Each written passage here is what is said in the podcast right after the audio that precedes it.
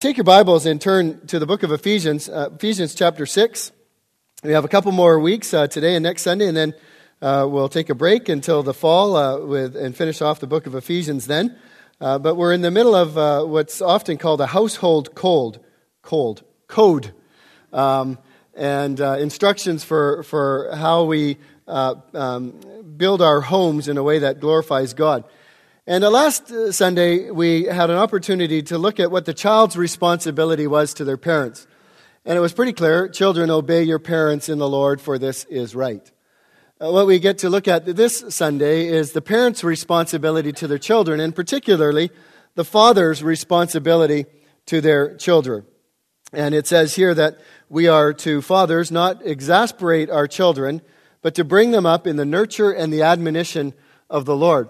Uh, somebody reminded me this morning, I think it was Mark Twain, who, who said that it's amazing what my father learned between the ages of 17 and 25. And his appreciation grew for his dad as he, uh, as he went through that decade of those 10 years. And a fathering is a, a is a hugely responsible, um, necessary aspect of the home. And so that is what we get to look at this morning. If you do have your Bibles, uh, Ephesians chapter 6, verse 4 and I, I already quoted it, but I want to read it um, so that we have it before us again, and we'll uh, just make some comments on it uh, today.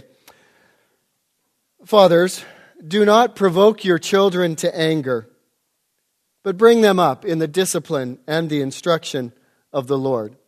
So, Father, we now turn to you, our Heavenly Father, and we say, Would you teach us? You have given us now counsel and guidelines for how we ought to be as earthly dads. And we find this perfectly reflected in you, our Heavenly Father. And so it's not like we're left without a model, it's not like we're left without an example, but we have you as our guide and your word to instruct us. So would you teach us? Um, we pray in the wonderful name of Jesus. Amen.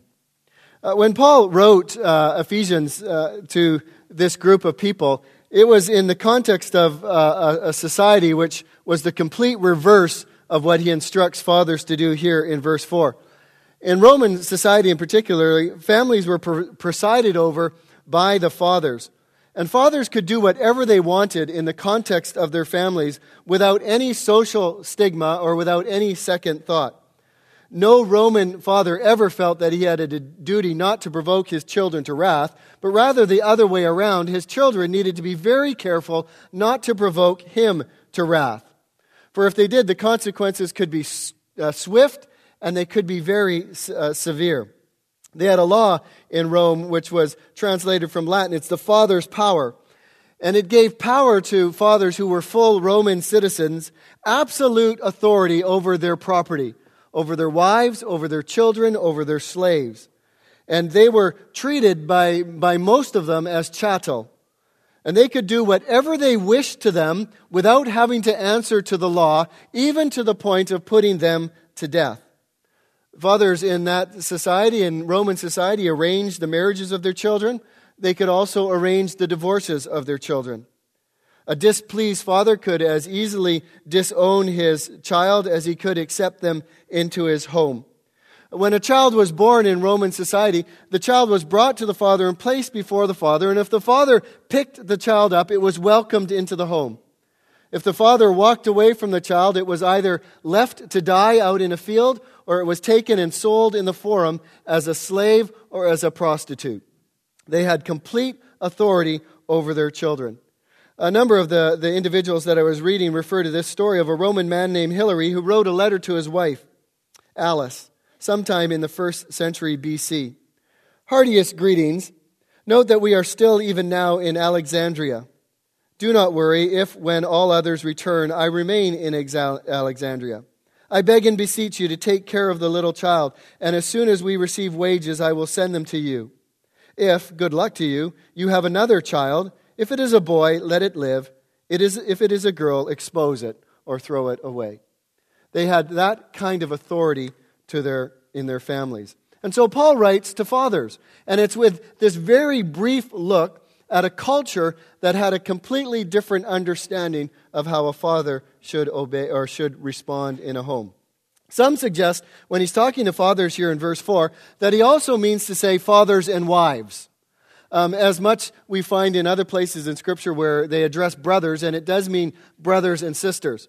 Well, I'm convinced that what he's talking about does apply to both fathers and mothers in the home. Paul very easily could have used the words parents that he used in verse 1 here in verse 4, but he doesn't. He uses a word which specifically means fathers. And so he's pointing out the role and the responsibility that fathers have, particularly in the home. And one of the reasons why he does this, and we'll, we'll look at this in a very in a number of ways, but one of his reasons is he wants to gospelize fathers. He wants to show how the gospel changes the way fathers parent their children.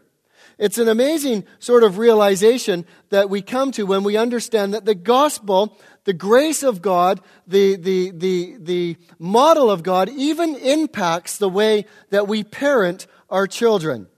And we need to understand as fathers that just as depravity impacts our children, just as the sinful nature impacts the way our children respond to us, so our sinful nature impacts the way that we respond to our children. And so it's important that we understand that what he's trying to do is show how the gospel changes and transforms parenting. I think another thing that I find fascinating here to understand is that when we were talking about husbands and wives just a few weeks back, we realized there that when he talked to husbands, he never once mentioned the authority that husbands have in the home as heads of the home. But he, he, what he tried to do was demonstrate to them how they ought not to abuse that authority, but to love their wives as Christ loved the church. In the same way, as he's talking here to parents, he's not concerned with the exercise of authority, but rather the restraint of authority in the home. And so, as he teaches them, he's trying to remind fathers that the gospel will transform the way that they parent. And sometimes we might feel trapped in the way that we were raised and the models and the examples that we have. Uh, one of the things that I was reading this past week, which uh, uh is such a helpful reminder to me in not only the area of parenting, but in all areas of life, is that we may not be able to do anything about our ancestors, but we can do something about our descendants. And so we don't have to be trapped or, or, or put in prison by how we were raised or by the examples that we have so that it controls or dictates um, who we are, but rather we can look ahead and say, This is what I had, but this is what I'm going to leave to my children. And so, as we talk about this, then, the fascinating thing to me is that Paul talks about being a father in, in language that's much, very much like sanctification. And you remember if you were here six, seven, eight weeks ago, uh, maybe longer than that, we were talking about that part of the process of growing as a Christian, it's like getting dressed. Um, we, put up, we take off dirty clothes at the end of the day, and we put on clean clothes in the morning. And, and in part of the process of being transformed by grace is that we put off habits such as lying or anger or impatience or a lack of forgiveness, and we put on kindness, gentleness, humility. And so sanctification is described by, by undressing and getting dressed. Well, he applies that same kind of logic to being a father. And he says, first of all, that as fathers, there are some things that need to be put off. There are some things that we need to take off. And one of the, the, the clearest ones of those we find here in Ephesians 6 4. Fathers, do not provoke your children to anger. Colossians puts it another way, where it says, Their fathers, do not exasperate your children, lest they become discouraged. And so that's the part that, of us that needs to be sanctified. That's the part of us that needs to be taken off. Why? Because constant criticism, constant aggravation, constant provocation, being too strict, being not strict enough, um, by continually rebuking, we discourage our children, we demean our children, and we can even destroy our children. And so in parenting, there is always the danger of trying to subordinate our children by the sheer authority and size and strength that we have as fathers, rather than by the gracious, compassionate, merciful example that God demonstrates towards us as his children. The word provoke is an interesting one. It's a compound word, and it means to push to anger. Uh, it, means to, it means to make angry. And you see this in kids. It, shows up in a couple different ways. Sometimes when a father provokes his, his kid, the kid just blows up. They just can't handle the pressure of what's coming on them, and they just they blow up. Other times they go silent. They've been spoken harshly to so often or so much in that day that they just can't respond anymore, and they just go into their little shells and they go off into their room or they go off somewhere and they just sit and they play quietly by themselves.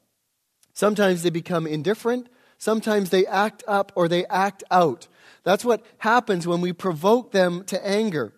And one of the most significant things that we need to understand in this is did we not learn a, a, couple months ago when we looked at Ephesians, it says, Be angry and do not sin. There is sometimes, even in our children, a real righteous anger. Kids have a, a, an amazing sense of justice that's just built into them. And their little hearts and their little minds can become righteously anger at our inconsistency or at our provocation or at our exasperation of them. But other times, we can push our children to be tempted to be angry in sinful ways and sometimes even cross that line and in their anger sin. It's a huge responsibility that we have as fathers. Do not provoke your children to anger whether it be righteous anger or whether it be sinful anger. If I had the time this morning, I would say, let's have a discussion time. And I just say, okay, show me some, or tell me some ways in which you were provoked to anger as a child. Or maybe as dads, as you look back, you say, well, this is what I did. This is how I provoked my children to anger. But what I'll do is I'll just take what I've learned and watched and seen, and I'll give you some of the ways that I think that as dads we provoke our children anger because it's good to have some practical examples of this to know what it looks like.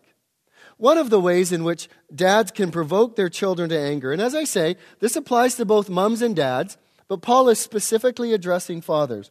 One of the ways that we can provoke our children to anger is by failing to allow them to be what they are, which is children. We, we could put it another way. We make irrational or unreasonable demands which go beyond the maturity or the intellectual ability of our children. And we have no allowance for their inexperience or their immaturity. We put adult expectations on little people. And you know how hard it is to live up to adult ex- expectations as an adult? Think how hard it is when, as dads, we put those same demands on our children. And we don't just make allowances for the fact that they are just kids. They're little kids that haven't yet matured. I think another way that dads provoke their children to anger is by making fun of them in front of other people, especially in front of their peers. And sometimes, dads, we don't get the sensitive nature of our children. We don't get the softness of their little hearts. And, and so sometimes we just, we get on, we get going and, and we get onto an issue or we get onto a topic and we don't know when to stop. And we can push our children to just enormous frustration by either yelling at them or, or scolding them or yelling down at them or by using sarcasm or by making fun of them to the point that we just exasperate our kids and we push them so far that they just explode.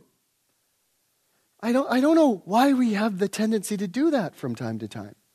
But that's one of the ways, another way that we exasperate our children. Another way, which is, I think, one of the more commoner ways, is by favoritism or by comparing one child unfavorably with another. I'm sure that out of a congregation this size this morning, there are a few of us that have heard that phrase along the way in our homes why couldn't you be more like?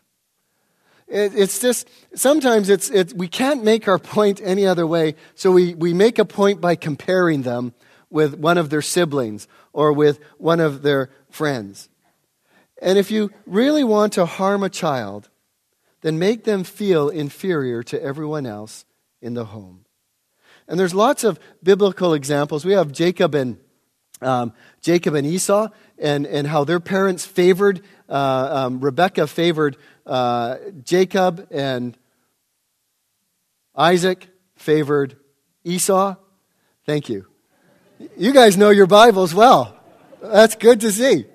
But, but you, you know the tension that that brought into that home and, and the tension it built up between Jacob and Esau. We have the story of Joseph and his brothers and how Joseph was the favored one in, in the family and how it just drove his brothers to hate him because of the intense favoritism of the father towards one out of the twelve.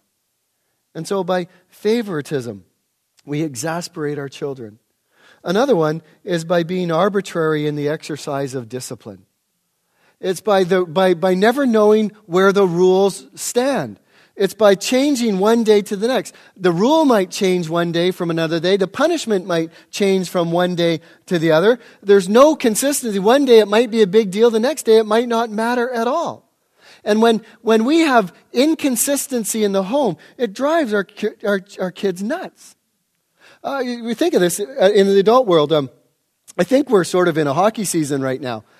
And uh, uh, it seems that our lives are somehow regulated by the Vancouver Canucks, which is rather appalling. But um, nonetheless, we, we've had this issue in hockey with headshots. And, and if, for those of you who don't follow, headshots are when somebody whacks somebody in the side of the head with their shoulder or, or stuff like that, and it's causing concussions, and there's just a lot of concern over it. But there's a lot of um, misunderstanding of what exactly constitutes a headshot. When can you actually hit somebody in the head, and when can't you hit somebody in the head? Does it matter if it's the playoffs or in the regular season? And so what you have is you have both players and coaches and managers really frustrated because they don't know what the boundaries are. They don't know what the rules are. So you think if in hockey, hockey players can get exasperated when the rules change, what is it like for our children? When they don't know from one day or one week to the next what is okay and what isn't okay. Another way that we exasperate our children is by living hypocritically. By saying one thing, teaching one standard, and then living another yourself. One way that we can demonstrate this, which there's lots of ways, but is when families go bike riding. Who wears the helmets? It's a small thing, but it's a way of saying, um, you have to obey the law, but I don't. You know, I, I, we see this in other ways. It might be coming back from a shopping trip in the States, and, and, and, and you say to your kids, well, just put on the shirt that we bought you, and, uh, you know, and we'll go through the border that way. Or, you know, we know that we've overspent our, our, our money and we're talking to our wife, but we'll say, well, we can count that one out or we can count that out. And yet we've been telling our kids, don't you lie. You need to tell the truth. And then we do the same thing right in front of them. And we can multiply examples like that. It might be what we watch on TV. It might be the movies that we go to. It might be the books that we read. But the, the inconsistency between our life and what we expect of them can really drive kids crazy. And so we exasperate our kids that way. Um, another way, we, we make them achieve goals that are clearly not theirs, but ours. I call this living vicariously through our children. That is such a destructive way to exasperate kids. You want them to do what you never were able to do, or what you couldn't afford to do as a child, or what you failed to do as a child. And so you push and you put weight on your children to accomplish the things that you wanted to accomplish or could never accomplish yourself. And so we live vicariously through our children. It's such a difficult thing to put that weight on children who have different inclinations and different motivations. Um, there's other ones. Uh, by treating them harshly or cruelly. One of the things I love about Scripture is it says that when God looks upon us, he remembers that we are but dust. He pities us. He, he, he has compassion on us because he knows our frailties. He knows our weaknesses. And sometimes I think we look at our kids and we think they're super kids. And we think that, that they're made of stone and, and that they can handle anything that we throw at them. And we fail to forget that they're just kids and that they've got frailties just like we do and weaknesses just like we do. And so, by treating them harshly and cruelly, we can exasperate them. There are others, but I think you get enough of the point to understand why we need to, as fathers, not exasperate our children, and that these are some of the ways in which we do it, that we push our children to anger or to discouragement. So that's the negative. And that's out of the way now. That's what we put off. So, what do we put on? Well, Paul says very clearly bring up your children in the discipline and the instruction of the Lord. A simple sentence, but a lifetime of learning. And we start with that simple word um, bring up your child. Bring up your children. We've come across that before. Do you know where we came across that? When he was talking about how husbands treat their wives. He says that we are to, as we care for our own bodies, we are to nourish and cherish our wives. It's that same word, nourish. Husbands or fathers, nourish your children. And it's like Paul is saying, you've had practice, or you've got an example because just as God has nourished you, He has taken care of you, He has provided for you, He has protected you, just as you, you now have had some experience as a husband, nourishing your wife, protecting your wife, providing for your wife, caring for your wife. Now take that example, take that experience, and apply that to your fathering of your children. Bring them up, nourish them care for them, provide for them, protect them, give them what they need to be successful in life. And that the, the broad contours of what it means to bring them up, and we, we looked at this very quickly last week, and we'll just do it very quickly this week. Deuteronomy chapter 6, verses 4 to 12. And the broad contours of what it means to bring up our children is we need to teach them the Word of God that, that as we bring them up, part of our nourishment is not just physical, it's spiritual. And so we pour the word of God into them. And then in Moses says to the, the, the, the, parents there, he says, we need to teach them what it means to love God through our example. Because as we are to love God with all our heart, mind, and soul, that's what we are to teach our children. And so that's another broad contour of what it means to bring up our child. Bring them up to love God. And then a third one, he says, is the importance of the heart. Teach your children the importance of the heart. What, is, what does Proverbs 4, I think it's 23, say? Guard your heart diligently, for out of it flows the well springs of life. It's the heart that will determine the quality and the character of your life. And so, one of the broad contours of, of, of nourishing and bringing up our children is to teach them how to get a handle on their heart. And then a, another broad, broad contour is to teach them how to um, pull God into every area of their life. Remember, it says when you walk by the way, when you sit down, when you rise up, when you go to bed, uh, the, you should teach them. So every area of their life is to be molded and shaped by the, by the Word of God.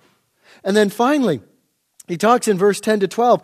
He warns them. He says, Be careful when you come into the promised land and you get houses that weren't yours and you get clothing that isn't yours and you see gods that you haven't worshiped. Be careful that you do not forget the Lord your God and follow after those gods. In other words, he's saying we need to teach our children to be wary of the world.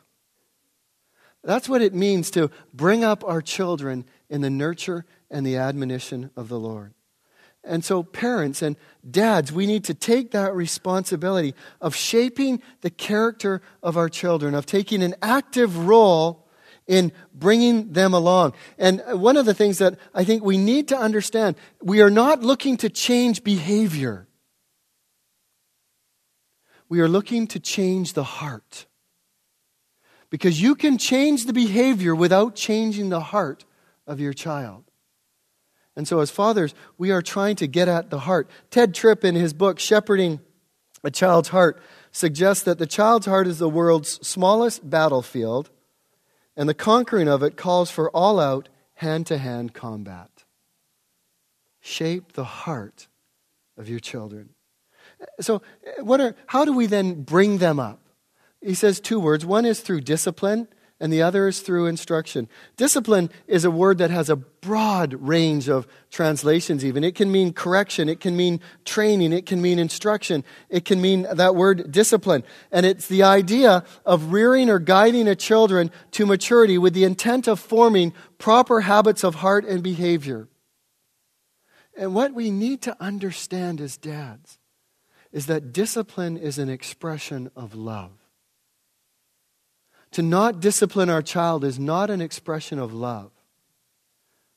But to give guidelines, to, to give correction, to give direction is a way of showing your children that not only do you belong in this home, not only are you my child, but I love you enough to correct you and to warn you and to discipline you. Discipline is an expression of a father's love. Hebrews 12:5 is an example of God's discipline to us as children. And listen carefully as I read this and try and quickly take what God is saying to us as His children uh, uh, about how we as fathers can apply this to our parenting. And have you forgotten the exhortation that addresses you as sons? My son, do not regard lightly the discipline. That's the same word used by here by Paul here. Do not regard lightly the discipline of the Lord, nor be weary or of being reproved by him. For the Lord disciplines the one that he loves and chastises every son whom he receives. It is for discipline that you have to endure. God is treating you as sons. For what son is there whom a father does not discipline? See, discipline is a sign of saying, You're in this family. You're my son. You're my daughter. I love you enough to give you boundaries in your life. He goes on. Besides this, we have had earthly fathers who disciplined us, and we respected them.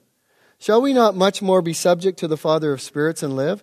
For they disciplined us for a short time as it seemed best to them, but He disciplines us for our good, that we may share in His holiness. For the moment, all discipline seems painful um, rather than pleasant. That's true, both if you're on the receiving end or if you're on the delivering end. It's no fun to discipline uh, our children. But he says later it yields the fruitful peace of righteousness to those who have been trained by it. You see the result of proper discipline? Righteousness and training for life and instruction. The word instruction simply means to place into the mind. If discipline emphasizes more the, the, the physical side of correction, um, Instruction emphasizes more the verbal side of instruction. It's admonition, it's encouragement, it's warning, it's direction to our children. It's not, there's no such thing, loved ones, as self directed childhood. And we have that out there. We have those over the years who have said, you know what? Just let your child be. Give them a roof over their head, give them clothes on their backs, Give them food for their belly, but don't tell them what to do, where to go, what to be. Just let them grow up. You know what? If you do not instruct your child, somebody else will. If you do not admonish and warn and, and teach your child, someone or something else will. And so we are called as fathers to take the lead in the admonition, the verbal instruction of our children. You find this constantly in the book of Proverbs, especially 1 to 8. And we used to read Proverbs a lot in my family, or in our home with my boys. I have three boys, as you know Andrew, Aaron, and Anthony. Um, yeah, Andrew, Aaron, and Anthony. And I have two daughters in laws now, Brittany and Megan. Uh, see, I'm learning. And um, what we would do is, is often we would just read a chapter of Proverbs uh, throughout, throughout um, a, a week or the month. And in Proverbs 1 to 8, particularly, you have, uh, you have stuff like, uh, uh, like this. I'll just demonstrate what I used to do at home. Uh, he would say, My son, do not forget my teaching. So I would say, Andrew, Aaron, and Anthony, do not forget my teaching. Or we would go to another verse along the way, uh, and uh, he would say, Hear, my son, your father's instruction. And I would say, Hear, Anthony, Andrew, and Aaron, your father's instruction. They used to, used to drive them crazy after a while but it was my way. It was my way of, of taking my responsibility to admonish my boys and take it and, and make it practical and applicable to their lives.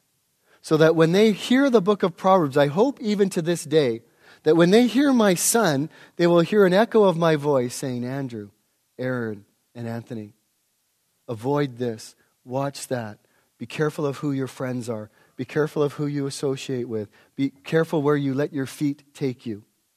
And so we admonish our children, we speak truth to them. And then he says all of this in the context of of the Lord. Eh, the goal is to shape a life that knows and honors God. That's our goal as dads.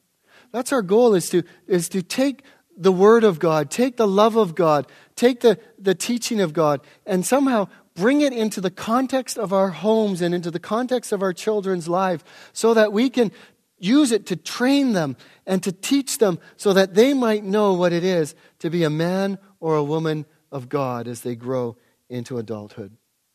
As I come to a conclusion, I just want to read this little fact sheet that I um, came across by uh, a fellow you've heard me mention a few times, Alistair Begg. And it's a great sort of reminder of just the basics of what it means to be a dad. And I, I like it. It's encouragement to me um, as a dad, and, and I, I hope for some of you it may be encouragement for you. But he simply begins by saying this I am a dad. Even on the mornings when I don't feel like it, even when I know I blew it, even when I would rather be doing something else, the central fact of my existence is that I am a husband and a father. And there are responsibilities and joys and sorrows that come with the territory. I am a dad. The second thing is the home is the single most important influence on my family. Men, we need to get this. Fathers, we need to understand this. The home is the single most important influence on my family. Sometimes you might feel, no, it's their friends. No, it's the music they listen to. No, it's the, the teachers that they have at school. That is not true.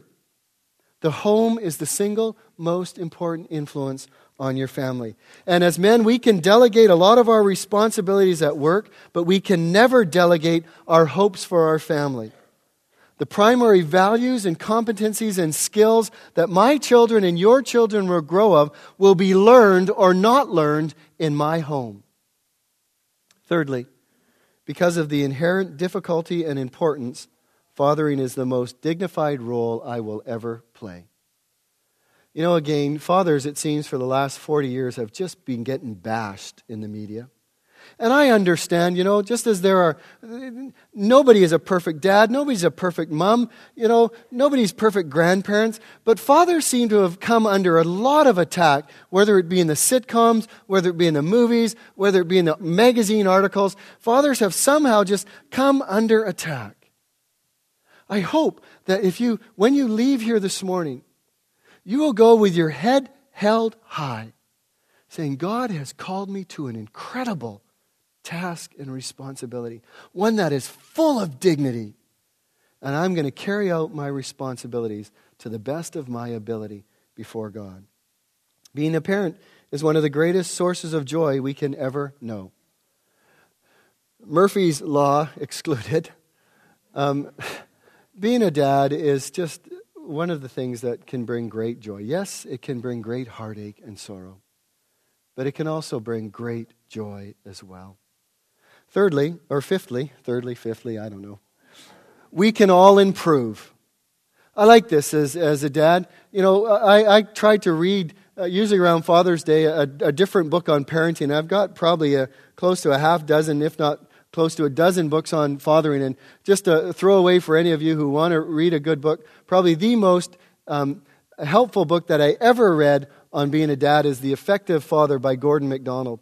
And it's one that just filled me with confidence and understanding of what my task and role was as a father. But it, it came with the understanding I can always improve.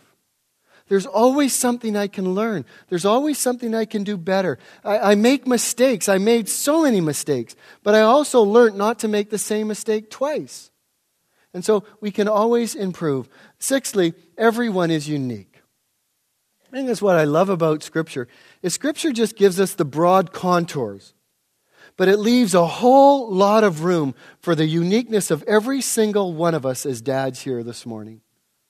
He doesn't, God doesn't try and squish us into a mold and make us all look alike. He says, here are the contours, here are the gifts, here are the abilities, here's where you live. Go at it and have fun doing it. And he also does the same with our children. Even in our family, our children are all different. And so, even as we parent, we need to learn how to parent each child in our home differently if God gives us children. And to remember that each one of them comes in a unique package with unique guidelines for their lives. And then finally, it is difficult to be a good parent. Stop beating yourself up. Stop, you know, getting down on yourself. Just understand and accept it is difficult being a good parent. Once we grasp that, once we understand that, then when we hit some bumps in the road, it's, oh man, this is a tough job. But I'll, I'll do better tomorrow. You know, I'll do better next week. And so just kind that, find that as an encouragement in your life. Don't give up. Don't let somebody else take over for you. Just settle in the fact it is difficult to be a good parent. So, God, uh, to us as fathers, God has called us to a tremendous responsibility, one that is filled with just incredible joy and sometimes incredible sorrow. But God is our example and model, and He's demonstrated to us what a good father looks like. All we need to do is continue to have our eyes upon Him and to remember what He says to us as dads Fathers, do not provoke your children to anger, but bring them up in the discipline and the instruction of the Lord. Fathers, do not exasperate your children, lest they become discouraged.